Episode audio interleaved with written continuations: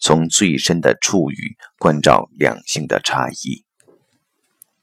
在佛家的观点，所谓人生智慧的成熟，即在逐渐剥离生命中无谓的隔腾，而这些隔腾，则都是由我们过度扩充自我导致的。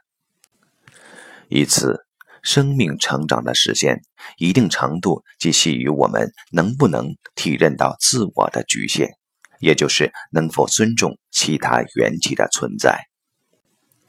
就大。你只是万法之一，在无垠时空，如沧海一粟，如山河大地，同一草一木。就近，你只是社会家庭的一份子；而更亲的，则在男女之间，你也只是两造之一，要能接受另一方与自己的不同。两性关系中。这种尊重可以先从男女先天常有的差异关照起。传统“男有分，女有归”的说法，故带有强烈的知识观点，但其实也有它一定的体制基础。在此，体会两性的差异是一回事，如何处理这个差异又是另一回事。不少现代女性主义者常为了反对后天的差异在之，就连前者也一起否定。其结果恐怕只会让两性关系愈行紧张、愈行乏味。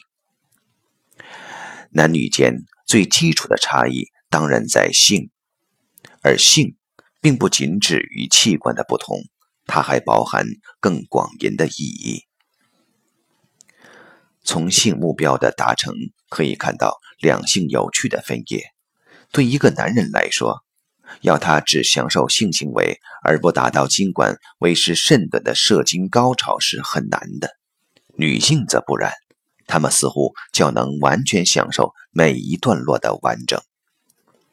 性研究显示，有不少女性从未经历一般医学意义下的性高潮，却对性生活感到满足。这种差异。是男人往往可以将射精前的那一大段过程完全手段化，甚至可以成为纯粹的肢体运动，而女人在此则尝试手段及目的。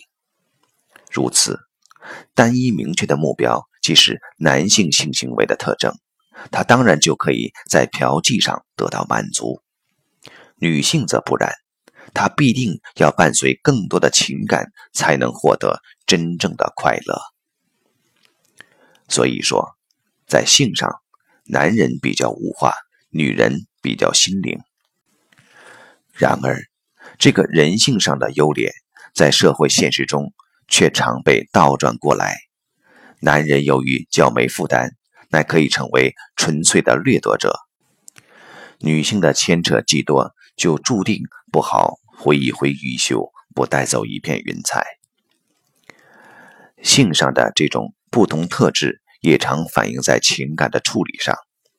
男人为达目的，往往可以不择手段，甜言蜜语、赌咒发誓，十八般武艺，样样都来。事后也能跟一朝生恨，狼心如铁。女人则常扮演痴情吃亏的角色。有人以为这种男女角色的差异。导因于男尊女卑的封建体制，然而事实真相在一定程度上，恐怕应该说，体制的分野提供了这封建设计的基础。